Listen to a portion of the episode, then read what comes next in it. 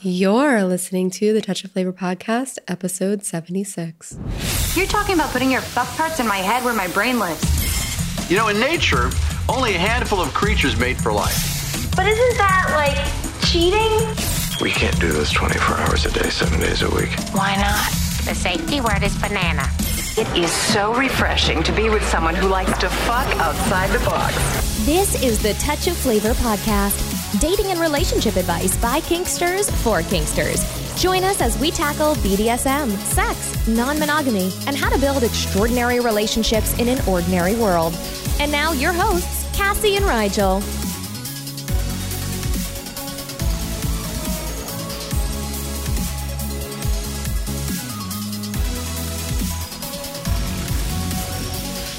So it's been a little while since we've sat down. We recorded our last one in a batch. Last Yeah. ones, one, ones. Multiples? Yeah. it's unfortunate sometimes that your facial expressions don't make it through the podcast. But it's been a little while, but that's because I have been on the road a lot. Yeah, you haven't been here. You haven't been doing your daily duties of giving me sex. It's been very sad. I haven't been getting laid enough. It's true. But aside for that, You know- you've you been know- gone a lot. You know, one of the benefits of polyamory, you can Ye- solve that problem. Yes, but when your other primary nesting partner is asexual, that doesn't really do that. So, You have to expand yeah. your, your horizons legs, your horizons, all the things you have to spread. Yes. So, but to be fair, I did find out something as far as masturbating. I figured out that no, don't look at me like that. When you masturbate a lot, you start to find things out about yourself. So, evidently, I really enjoy as far as masturbating if I get myself off and then I tease myself. And it's almost like I get to like be dumbly to somebody, but it's myself, which is kind of weird, but I can do that because it's me. But it's like this very like teasy, like ha ha ha, you can't have it thing. I don't think the people who listen to our show realize just how much of this stuff I found out about the same time that they do. Yeah. Well, because I don't talk about this. I'm not like, oh yeah, by the way, during masturbating, I discovered that I really like teasing myself. Yeah, why tell me when you can tell everybody? Yeah, exactly. So, anything else been going on? I feel like that's No, not really. the majority of it. Yeah, that's that's pretty much it. I mean, you've been traveling a lot. Amanda and I did like a little like trip together to Assateague. Yeah, that made me happy. I'm glad you were able to get a vacation in. Yeah, it was a lot of fun. For those of you who might not have ever been to Assateague Island, the national bird is the mosquito. It is actually like infested with mosquitoes and horseflies. The beach is beautiful. Go to the beach, stay in your car, drive around, look at all the beautiful horses, but don't do the trails unless you have like all the deet. We covered ourselves with All the deet. with all the deet and still had like 30 mosquito bites for walking a trail for like six minutes. So the horses are beautiful. Check it out, but don't walk the trails. Go to the beaches. So, we're going to move into our topic for the day. And before we start, we wanted to try something new. We, when we work with our clients and help them with their polyamorous relationships, we do these these coaching calls and a lot of times we have people come on and they give us these amazing stories about the things that are going on in their relationships that just gives everybody like a ton of hope and it's amazing and it makes me super happy inside. It's where they're at currently, and they're celebrating their achievements and their successes that they're currently having at the time. Yeah. And sometimes we get these and people do these awesome things and they're like, please share that with people. And we have been pretty remiss about doing that. So it's in line with the topic for today. And we're going to occasionally start putting some of these clips in here because I think that, especially when you're having a harder time in your relationship, or even when you're not and you're just looking to make things better, hearing about other people's success and other people overcoming challenges is just an amazing way to jumpstart that process. So, we're going to switch over to this real quick, give this a shot, and we'll be right back. We had a really great week last week and then an, an amazing weekend with some challenges that I would say a month or two months ago would have had some significant setbacks for our relationship and me personally. And I really feel from doing the work that I've been doing with the course and having tools to manage a situation that was thrown at me that wasn't pleasant, I was able to utilize these tools and not have a complete meltdown, first of all, which didn't then bleed into the work Alberto and I are really trying to put into this relationship. So I've, I, I really feel empowered to be able when confronted with you know a pretty significant situation for me anyway that i was able to navigate it in a healthy way and then not only navigate it in a healthy way at the time but also later on something that alberto mentioned that even when i was telling him that instead of coming from a place of anger and hurt when i was even just relaying the information back to him you know, it was, hey, this is a situation I'm proud of myself because I handled it right. And even he goes, even the way you're telling me, he goes, it's not, I'm not feeling the full force descending down upon me, which trust me, I'm all of five foot and a hundred pounds, but that carries some significant weight when I'm angry. Uh, we've been working and trying to manage and navigate this for six years. I can say that this is the first time uh, that I've been able to handle in a way that I felt, like I said, empowered. And I was able to not respond. I was able to digest what was going on and know that I didn't need to react. I didn't need to, to handle it. There was no reason. So I, I was super impressed. Um, and so I just want to say, like, the way that you guys have designed your curriculum and everything, it is, you know, I'm only halfway through. I've, I really felt like that empowered me to be able to stay on task and on track and not have a, a setback. All right. So that just made me super happy. I'm so glad we were able to share that. That was fantastic. And it leads into our topic for today. So we wanted to talk about what it takes to save a relationship. A little while ago, we did a podcast on basically how to break up when you're polyamorous. I think it was actually our longest episode ever at the time. I think we recently did a longer one with, with Kevin, Kevin Patterson. Patterson. Yeah. But before that one, it was the longest one. It was the done. longest episode that we'd ever done. And in that episode, you know, we talked about basically how do you break up? Like if you get to a point in your relationship where it's not great, where things are really sucking, where you need to leave, how do you go about doing that? So we wanted to take that and talk about that today. In our relationships, most of the time we start off in a pretty fantastic place, right? We got the NRE going, things are fantastic. It's that thing where you can't wait to see. It really almost is the new relationship energy in a way. Or it's that that thing where you can't wait to see your partners, you want to spend all this time with them and everything that you do is just amazing. Everything that you do together, you want to do everything together. And those little idiosyncrasies that might get on your nerves later are cute and you really can't find a lot of flaws, right? Things are are wonderful. But our relationships don't stay there forever, right? It doesn't happen. We, Even the best relationships don't stay there. Yeah. We, we we get to a place of leveling out to where our partners get on our nerves, things happen. Um, God, do they get on our nerves? And we start to. I'm looking at you, and we and we start to gradually have more and more challenges in our relationship.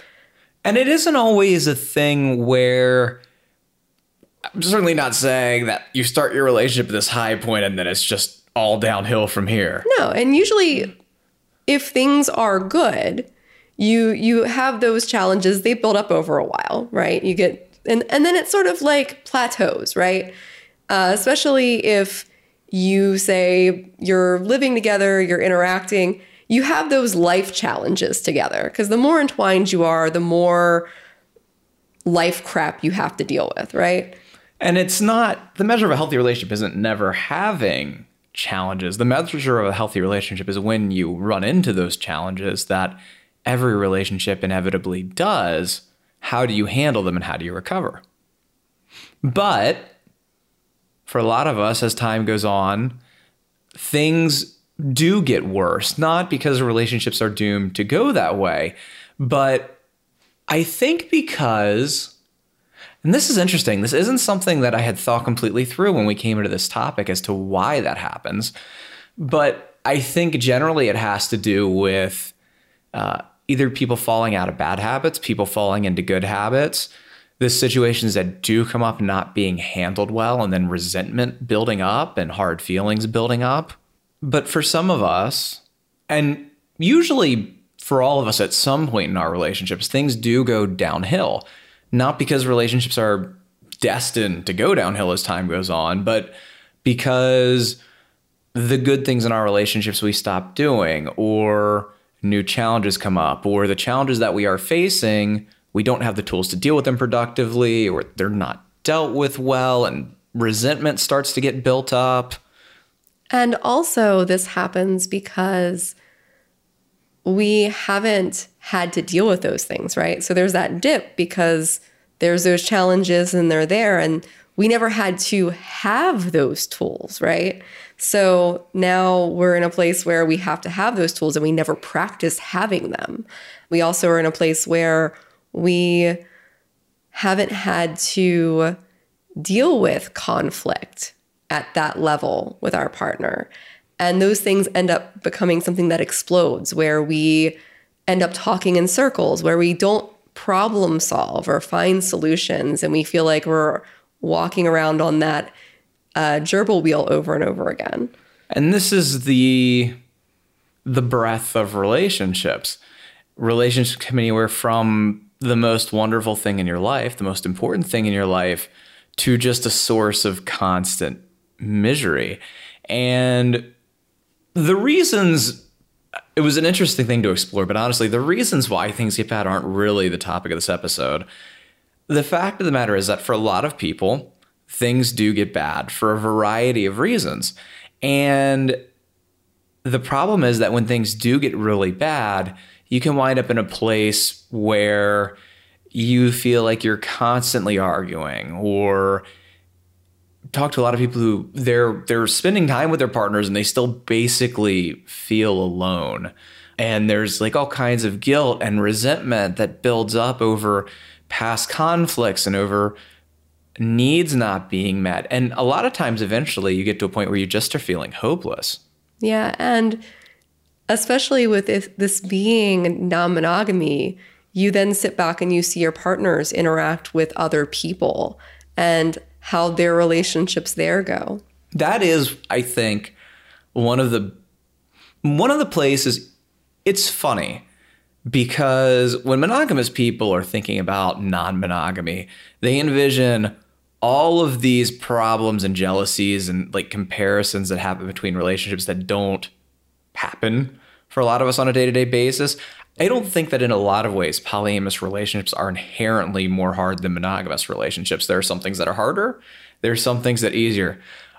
But definitely one downfall of being polyamorous is that when you're in that place where you're not getting your need met from your partner, where they're no longer attentive to you like they used to be, where that NRE is faded and the passion is left, then you get to look and see them have that with somebody else that burns. Like that's that hurts a lot.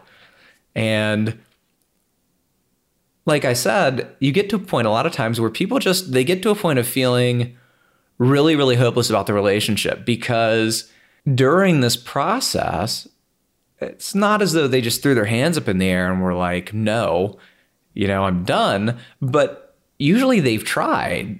Like when you're in this situation, you've tried to fix things. You've been trying for a long time. But despite all of your trying and all of your work, things just keep getting worse. And eventually you get to a point where every day just becomes this like fear and stress that this is going to be the day that it's all going to fall apart.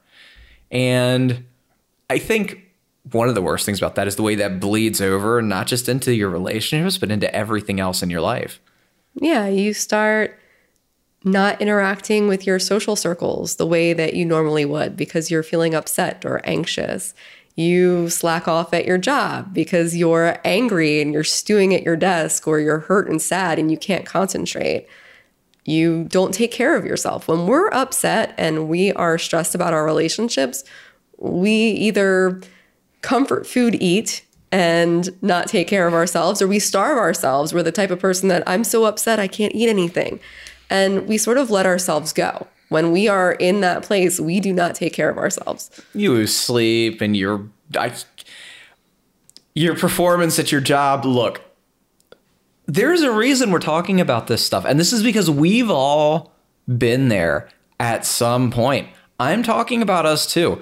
I've been at work, supposed to be doing my job on the roof because I can't focus on what I'm doing and I'm just walking around the roof for three hours because you can't go down and actually face the responsibilities that you have. And I am that person that I just talked about with like, I'm so upset I don't eat. And then I end up sleeping all the time and not getting stuff done. So we've been So, there. Here's the thing every, and this is what I want to get across. If these things that I'm saying are resonating with you, they're resonating with everybody because the fact of the matter is, if you haven't been in this place, these, these feelings that we're saying, these are what a relationship, even a relationship that has a lot of good things going for it, a relationship that was happy and fulfilling, this is what a relationship looks like when things have declined. And we have all been at that point at some time in our lives. So that brings us to our topic for today. This is what we want to talk about when you're in that place, when your relationship is on the rocks, when it feels like it's just miserable, what does it take to save that relationship? What does it take to turn things around and get back to something that's as amazing and incredible as it was when you first got together, or even more so? And the thing is, we do this every day. We help people who are struggling in their relationships, polyamorous folks, turn those relationships around and build something incredible. And we've realized that there's really two things, two things that are key to making those changes. And a lot of qualities related to each, a lot of specific things that you need to have. So, we're going to talk about what those two things are in just a minute. That's actually what we're going to spend the rest of this episode on. What does it take to save a relationship? What does it take to turn a relationship around? But before we get to that, I wanted to spend some time talking about why you might want to do that. Because when a relationship has gotten to that point where it is miserable, where uh, it, it just, it's not, it, you don't feel like it's a benefit to your life. You feel like it's, it's a draw. It's taking away from you instead of adding. Why would you want to go through the work to change that? And it can be really hard to get to a place of of knowing why that is, right? We can start off being like, this feels like work, this feels like misery, this feels awful. Why the hell do I want to even keep going? And I'll throw in here too, we're not here to convince you to put work into a relationship that you're done with. The fact of the matter is, if you want to put the work into that relationship, you know, you know that you do. But I still think it's helpful to talk a little bit about why people decide to do that. Yeah, and if that's where you're at, like as we mentioned before, we have a whole episode for you and we'll link it in here. But if you're at a place where you know you want to, but you don't feel necessarily like you're sitting there and you're going, But why? why? I know i I'm- want to fix this, but why? Why why would it be worth it? Yeah. And there's a couple of reasons why people would want to turn things around. And the first one I'm going to talk about, I actually feel is less important. But it's the one that I think first comes to mind for most people. Yeah, because we, when we've been with our partner for a long time, we are invested, right? We are intertwined. There's things there that we've established, whether that's our home, our kids, our maybe we even share a business with our partner or the cars. And we start thinking about how am I going to afford this, right? Well, there's there's very real cost to ending a long-term relationship. Some of those costs are emotional, you know, giving up long-term goals that you may have together, giving up I know for some people giving up their partner's family, some people like their partner's family more than their own. Problems with children. You have a so you have a lot of non-financial costs, and then you also have a lot of very real financial costs as well. When you have intertwined finances, when you have intertwined homes, vehicles, anything like that, there's a very real financial cost. One of the things that's really astounded us since we've started working with people who are in, in struggling relationships is just finding out what it actually costs to get a divorce if you're married. It's I, like sixteen thousand dollars a person at the bottom end. I think mm. it's it's insane, and I think a lot of people.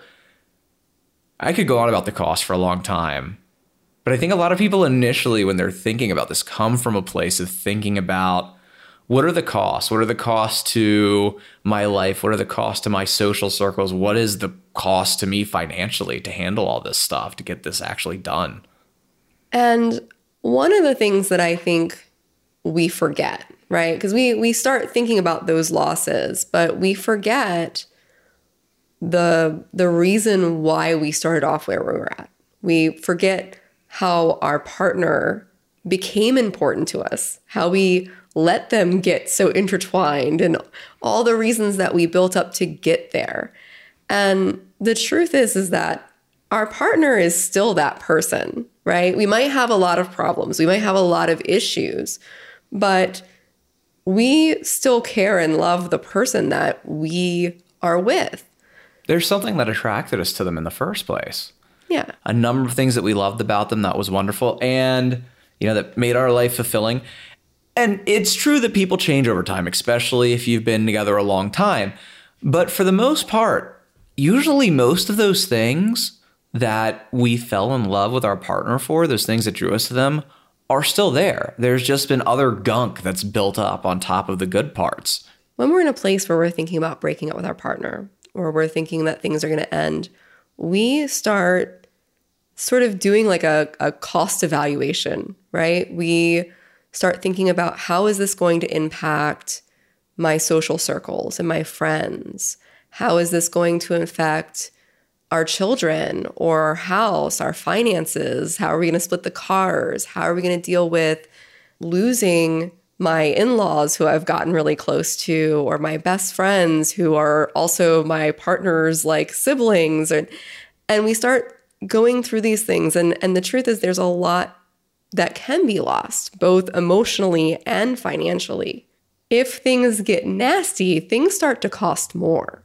The more nasty it is, the more costly it is. It was actually really interesting. We had somebody who signed up for the program recently. Do you remember this? Mm-hmm. Who signed up for the program who was on the phone with you and he was like you can quote this, but essentially it was to the point of we haven't even started getting divorced. We just had like a sit down with a mediator and I've already spent more money than I'm going to spend on this program to fix my relationship, which was insane to me. So there are very real costs. There are very real costs emotionally, there are very real costs socially, there are very real costs financially. And that's where a lot of people, when they're struggling in their relationships, where they start looking at this from. But when that's all you're looking at, you're just looking at the cost, you really miss the more important part of this.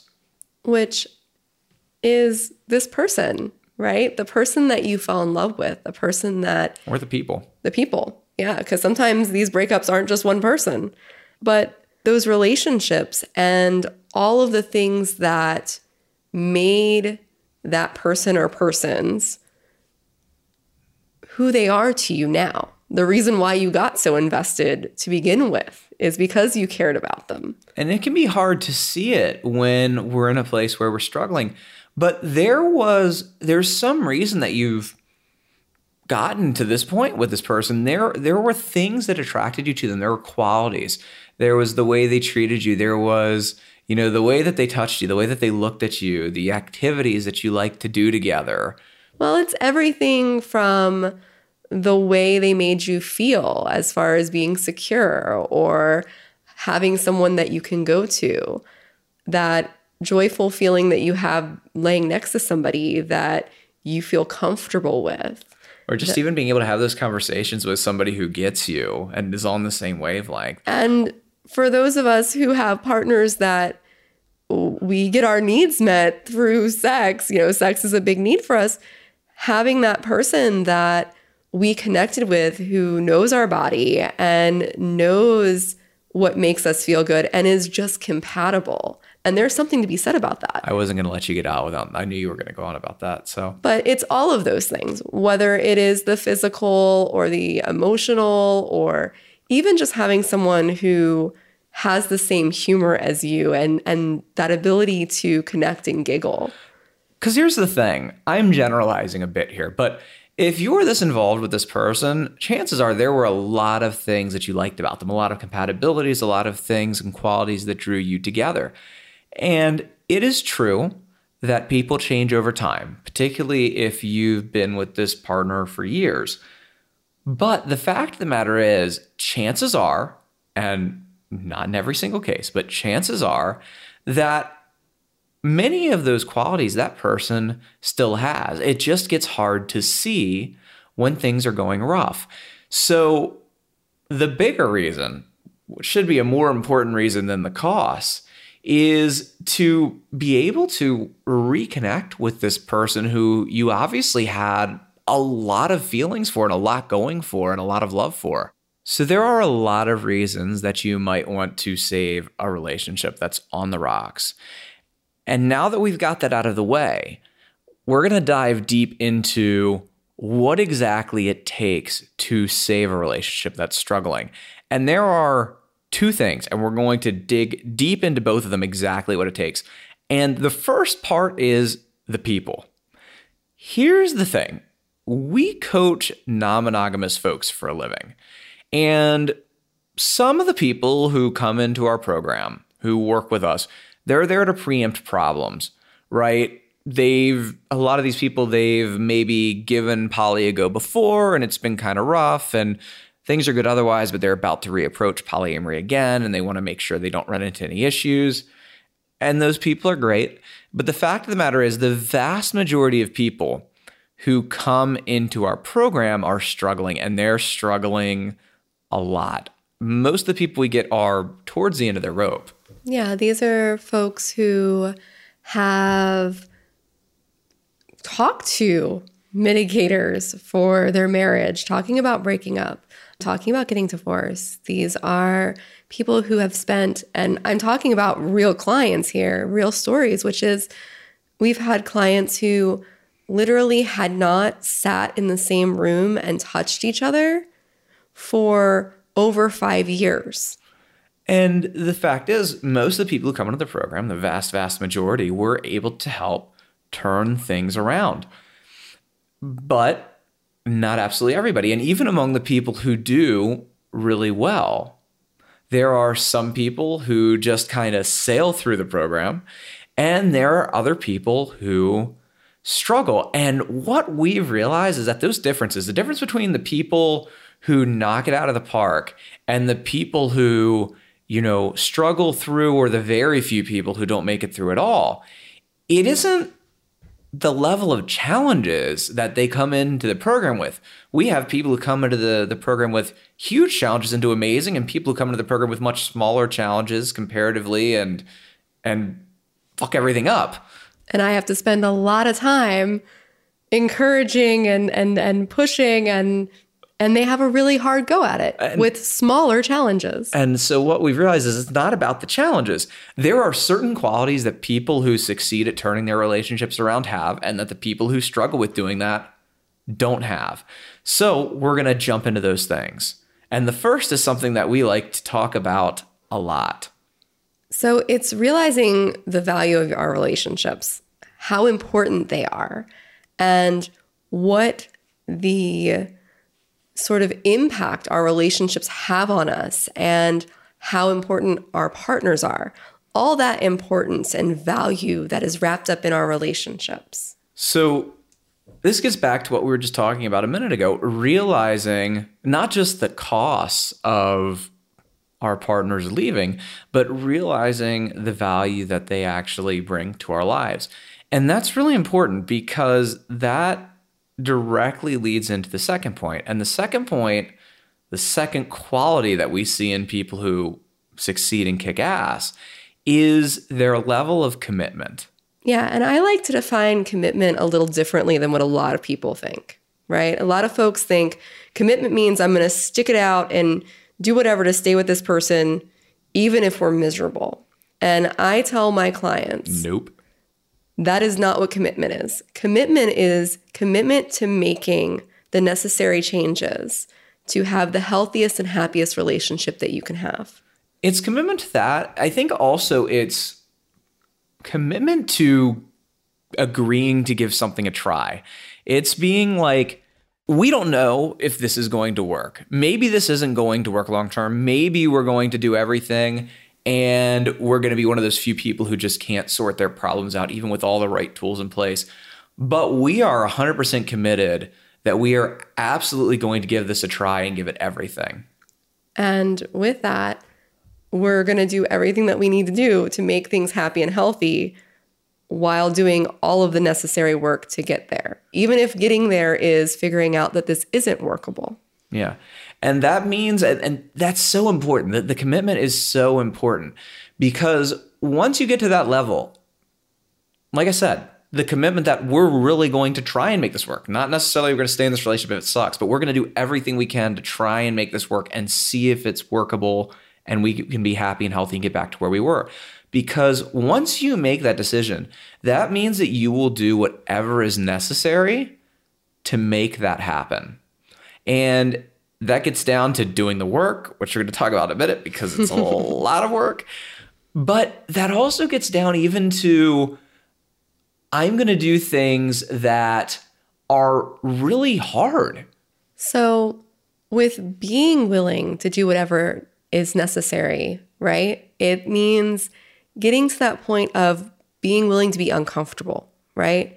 It means moving into a place of maybe this isn't something I want to do. Maybe this doesn't necessarily feel great to do right now and I'm I'm willing to try. It means finding the resources to do what you need to do to make your relationship great, whether it is finding the time to sit down and do the work that you need to do and spend that time having those conversations with your partner and having those conversations even when they suck.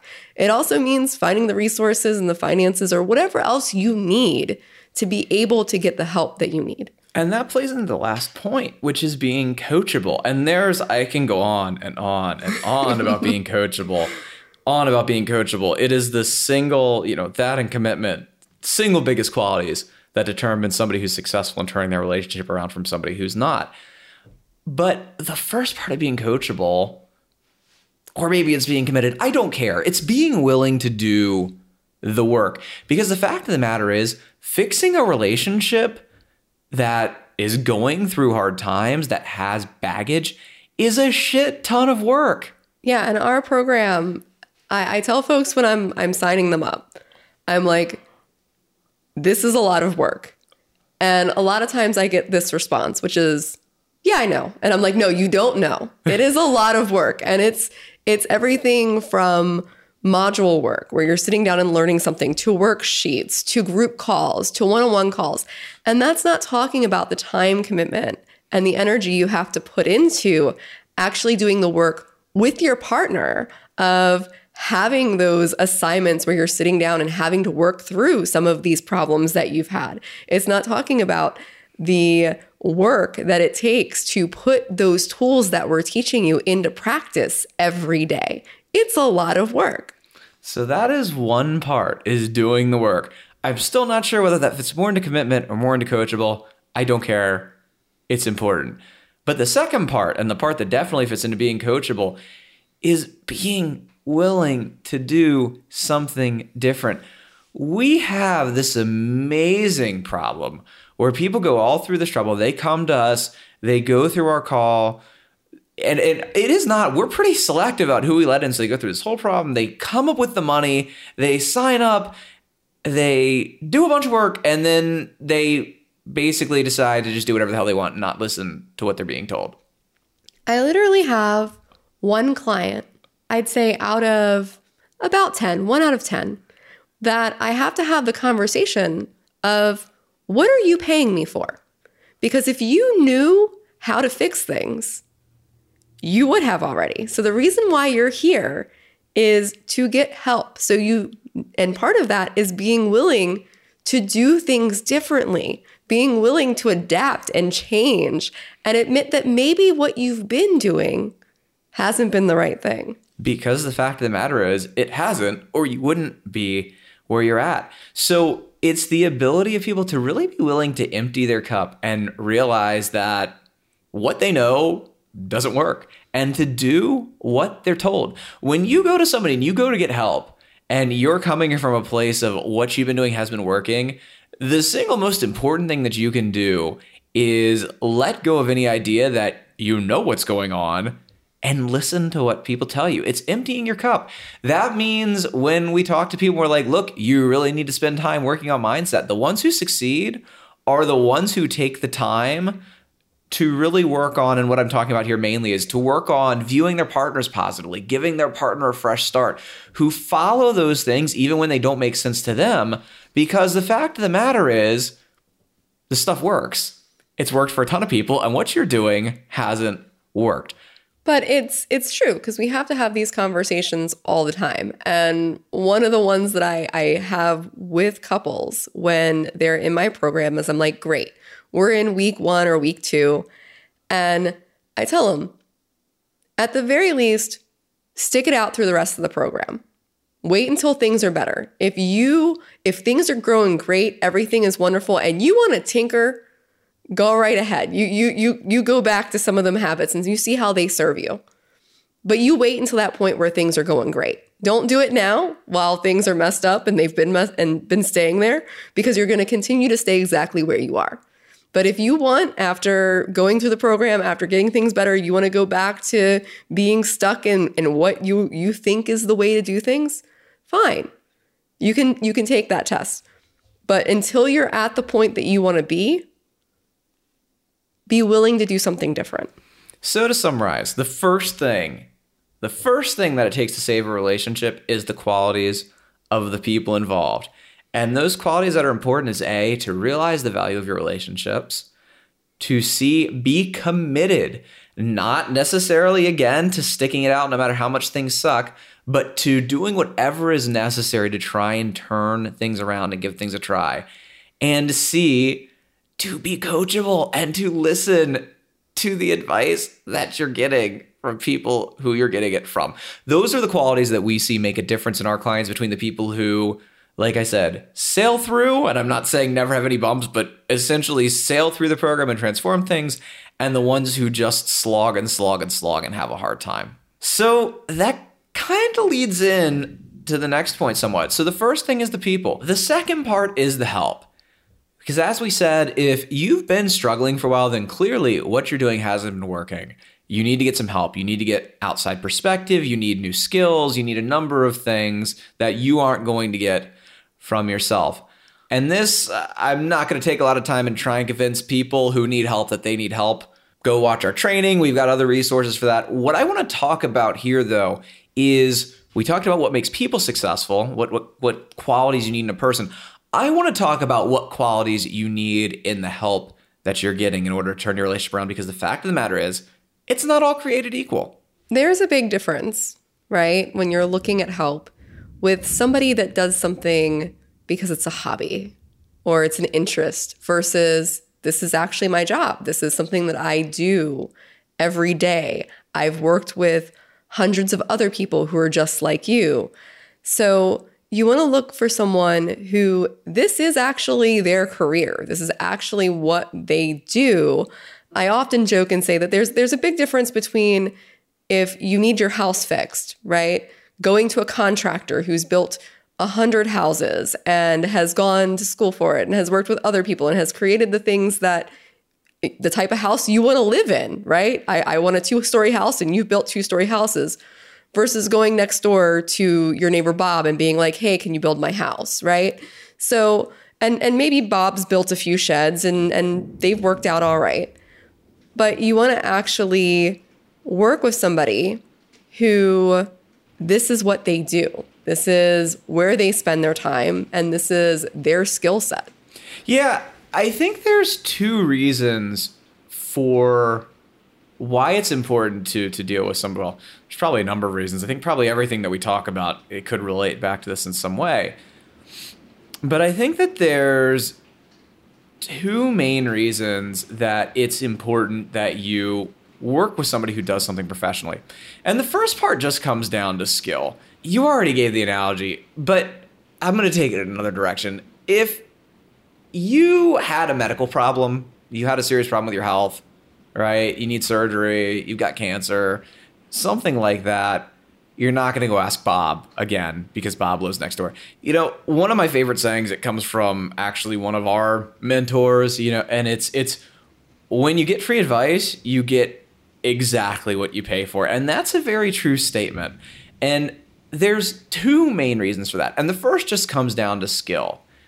Somebody who is skilled enough to get amazing results for people, that's what they're going to do for a living. If you have somebody who's amazing at curing cancer, they aren't going to be doing IT during the week. I was going to say grooming dogs. You have somebody who's amazing at relationships, like that person who's posting in that poly group about how they help everybody. Why are they a waitress or a anything that doesn't relate to them getting paid for their skill set? Do you really think that it's not that they're so amazing at relationships that they could get paid a lot of money for helping people fix things, but really they just don't want to? That's obviously not the case.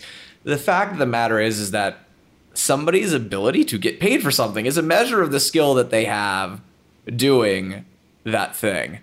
So that's the first reason just has to do with the skill. It has to do with the person that you're listening to, that you're getting your help from. But the second point actually has to do not with the other person, but with you. And when it comes to this, we want to be committed to what we're doing, right? Like we have to be invested. And and let's be honest here. How many bookmarks do you have on your computer right now? I know I've got like a hundred, right? And it's all things that are self-help, to-dos, things I'm gonna change at some point in my life. Um, and the truth is, is that these are things I've gotten off of this list or this blog post or whatever. And I'm not committed to to actually getting around to doing that. That isn't something I'm invested in. Uh, that blog post did not make me invest in my future. Did not make me decide that I'm I'm going to stand up and I'm going to do this. So so part it didn't of make this, you take action. Yeah. You aren't invested enough to take action. yeah, I, I I clicked to save it on a bookmark with 200 other postings, right? And the thing is, is that when you're working with someone who's professional, they're gonna make you invest in yourself. They're gonna make you pay to get the results that you're looking for because they're worth it and they know they can get you there, but also because they wanna make sure that you've got skin in the game. All right. So those are the qualities that are related to the qualities that the people need. But now I want to talk about the qualities of the help because the fact of the matter is, and I'm sure you realize this by now, if you're in that place, if you're struggling with your relationships, if you're at the point of thinking about breaking up, where your relationship needs to be turned around and saved, then clearly what you're doing hasn't been working. And that isn't something you're going to be able to turn around on your own. You're going to need help. You need new perspectives. You need accountability. You need new skills. You need new ways of looking at things. And that's all things that takes help from an outside source. And you've probably realized that. If not, we have a lot of other resources for you on where to start with that. I think the first one's probably our free training. I'll link to that in the show notes at a touch touchflavor.com forward slash 076. But what I actually want to spend time talking about is just like we talked about the qualities of the people, the qualities of that help, because all help is not created equal. And just like the qualities of the people are important, the qualities of the help that you're looking for is just as important if you're serious about saving your relationship and turning things around. So I think the first point is to find help that's professional. Yeah, and it's important because there are a lot of folks out there who are like, "I will help you with your relationship, and I'll I will uh, give you advice," and they're sort of like the part-time coaches, right? And and I'm I, The I poly have- world's full of them. yeah, yeah, and, and and and what this is is this is folks who this isn't their full time job. This isn't something where they're spending every day working with hundreds of clients, dealing with the type of issues and challenges that you have. They don't have a cohesive plan. It's they haven't worked at getting to the point of being able to serve people just like you. They've done this here and there, and the way I look at it and, and the way I've described it to folks is it's sort of like when you want to build a house, right? And you know what kind of house you want. You want a two story house, you want it to be beautiful, you want it to be lovely. And you have two options. You can go to a professional where that is what they do every day. They build beautiful houses that are two stories. They know how to do it. They have the skills. They have a proven model. You can see it.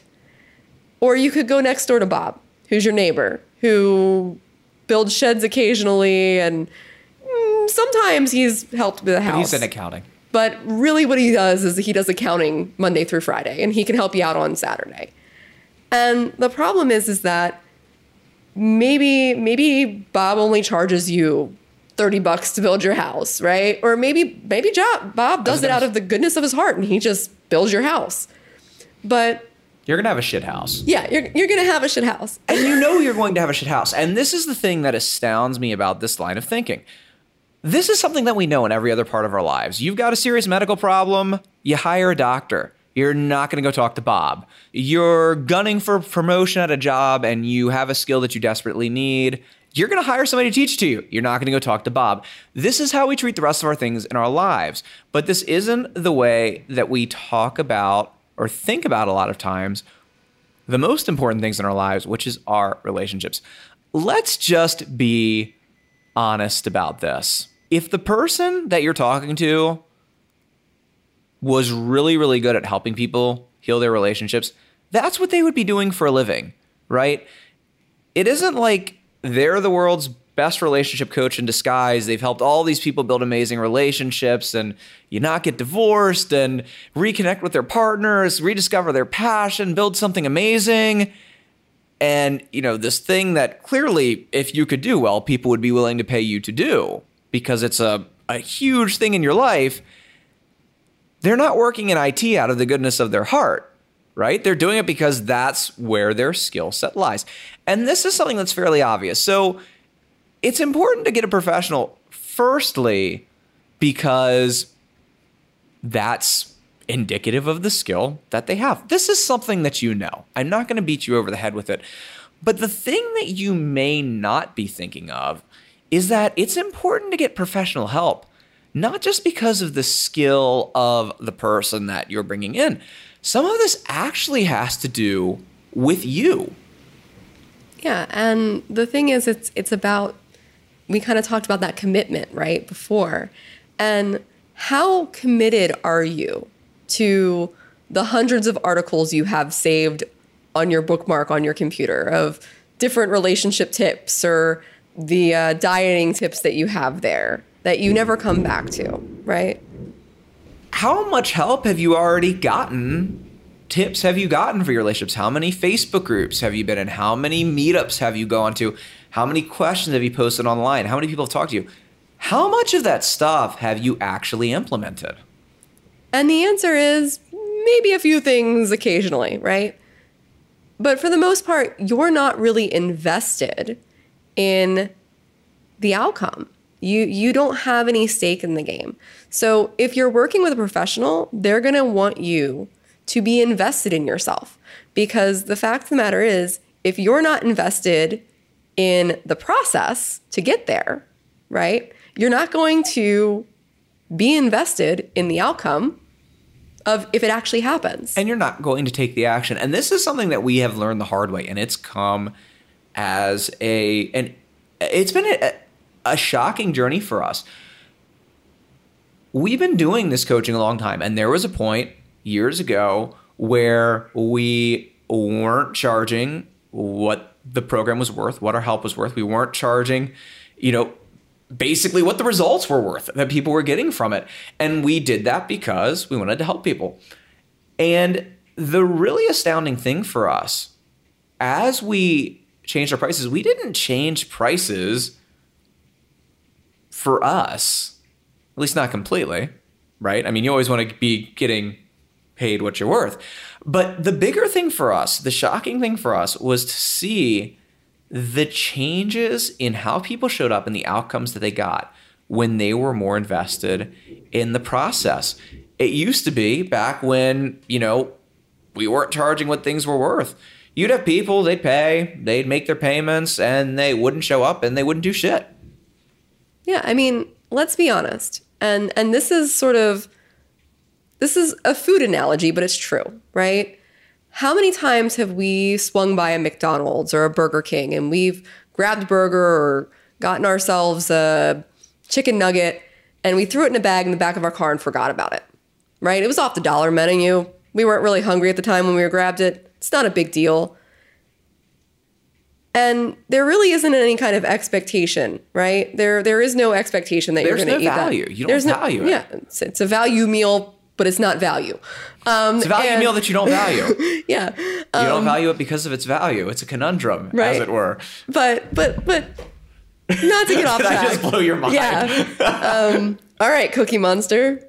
All potatoes in your stomach are mashed. Um, but but going back to that, there there's there's no expectation that you're even going to eat that food, right?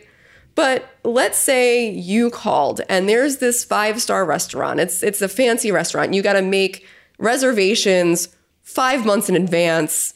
Uh, you know you're going to drop $150 on a plate when you walk in there, and that's just the appetizer, right? And and there's there's a big difference there, right? But you also have two different expectations. There's the expectation that you have that that restaurant has the expectation that you're going to show up. You're going to be there. You're going to be in that fucking chair doing what you're supposed to be doing for them to serve you, right? So that's the expectation there.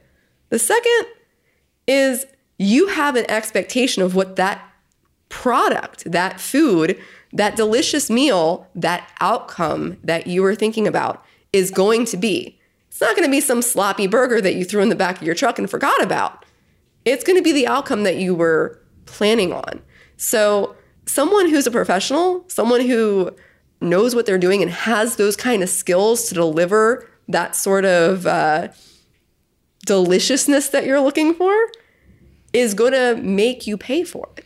And that's the difference with things now, right? Now, when people show up for the program, they're invested. They come to. I wasn't kidding before we said we had people pay and literally never show up to a single session. Now, people show up, they do all their work, they show up to their calls, they do what we say, they get amazing results, and they turn their relationships around. So, short version if you're looking to save your relationship, to transform things, to turn things around, you need to find professional help. The non professional help has not been working for you thus far. All right, so that is the first quality that your help needs. The second quality is that it needs to be intensive and it needs to be transformational.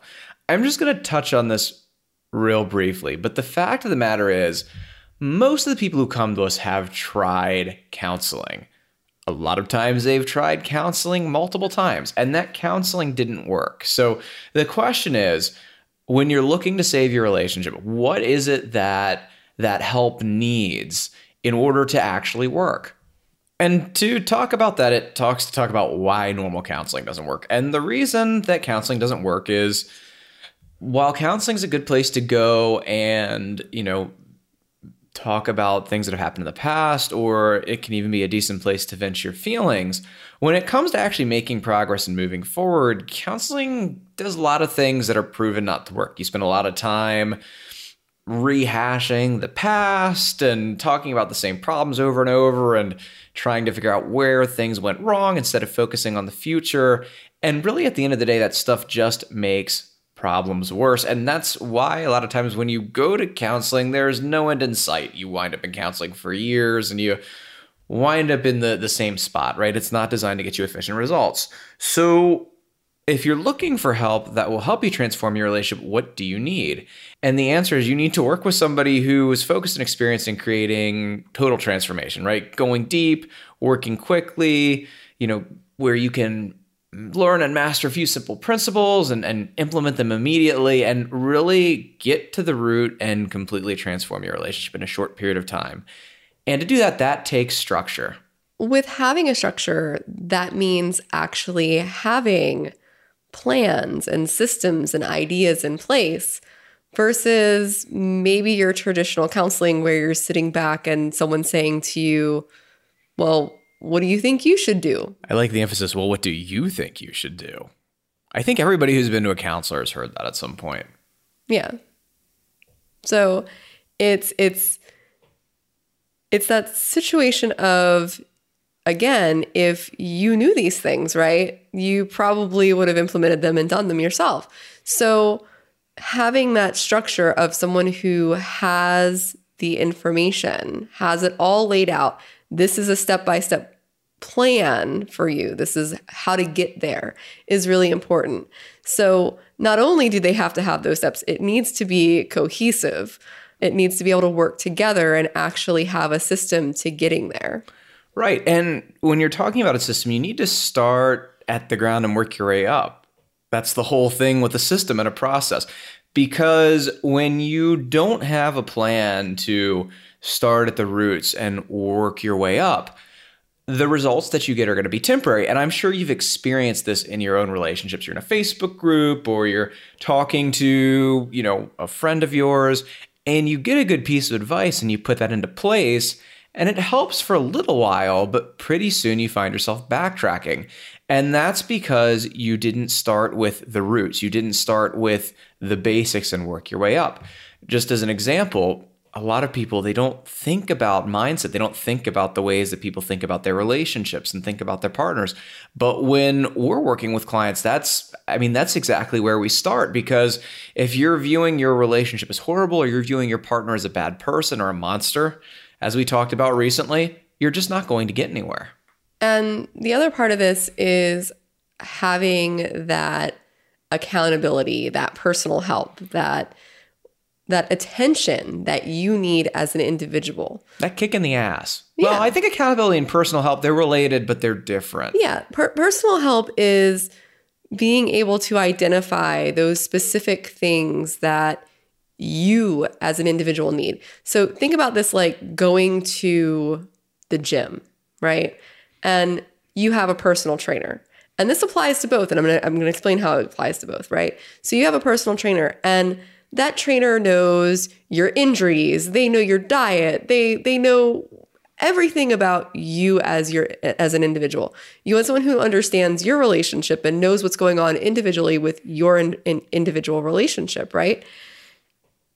But that only gets you so far. You also need somebody to call you out. You need that trainer who's going to say, "No, you're lifting that wrong. You're going to tear your back out." Right? You you need somebody to correct you when you're doing the wrong things. You need somebody to be able to point out when you're just absolutely not on track. Yeah, like where the fuck have you been? You didn't show up today. Yeah. And and and just making sure that you're actually making it to the gym so you're there. The idea of accountability is that there's somebody there to call you out on things, somebody to make sure that you're staying on track. And that personal help that teams up with it is recognizing that even within this system, even though there's this system that I have, right? I also can cater and pay attention to the uniqueness that is you and your specific situation. So, the other thing that you need to look for is you need to look for a, a program or a, a mentor or a coach who's gotten proven results for people like you. And this is two parts. So, I guess let's talk about the people like you first, because this is important when we're talking about what we do to people, be they poly people or monogamous people, we describe ourselves as relationship coaches who specialize in working with polyamorous people. The fact of the matter is, 90% of what we do is relationship coaching. And maybe 10% of that is stuff that's specific to polyamorous relationships. Now, that 10% is incredibly important. Right. Right. That is the understanding the unique relationship structures and styles and the challenges. The challenges that that aren't the same in other types of relationships. Yeah. So you need to make sure that the person that you're looking to work with has worked with people like you. That's number one. And number two, like I said, proven results. This is right. You you know how good anybody is to work with them by the fruit that they've produced, by the results that they've gotten for other people.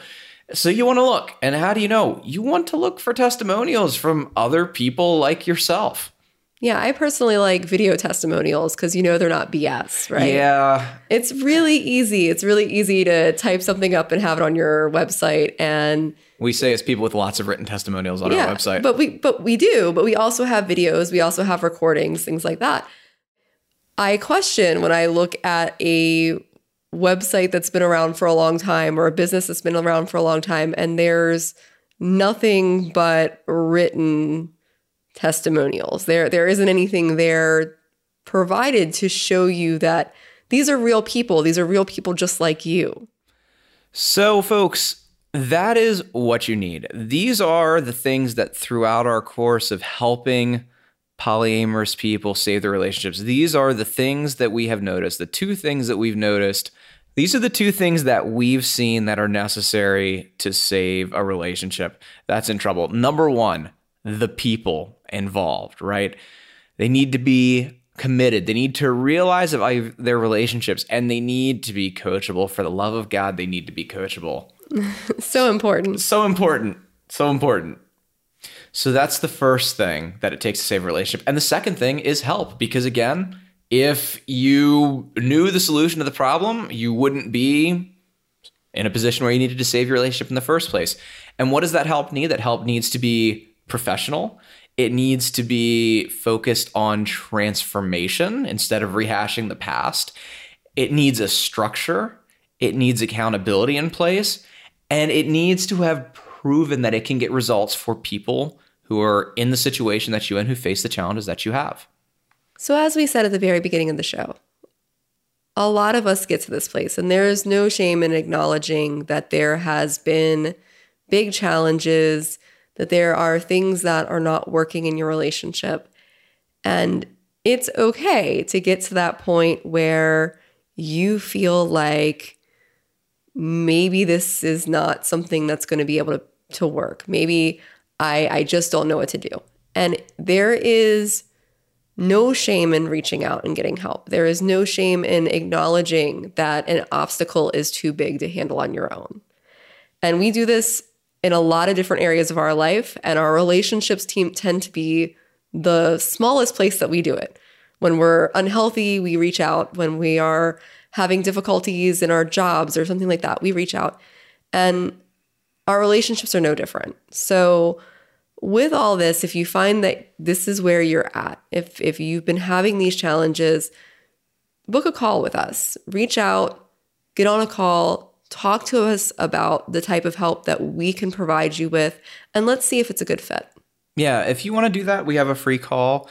We'll get on the phone, get you clarity on exactly what the challenges are that you're facing in your relationships, the next steps that you need to take. If it seems like working together would be a good fit for both of us, we'll talk to you about what we can do to work together as well. Uh, we don't offer that to everybody. It really, we have the, the criteria that we talked about, you know, as far as being coachable and being committed, we're pretty, pretty strict on, but we'd be happy to talk to you. If you want to do that, you can go to uh, atouchofflavor.com forward slash call and set up a time to talk with somebody from our team. All right, folks, it was great talking to y'all, and we'll see you next week.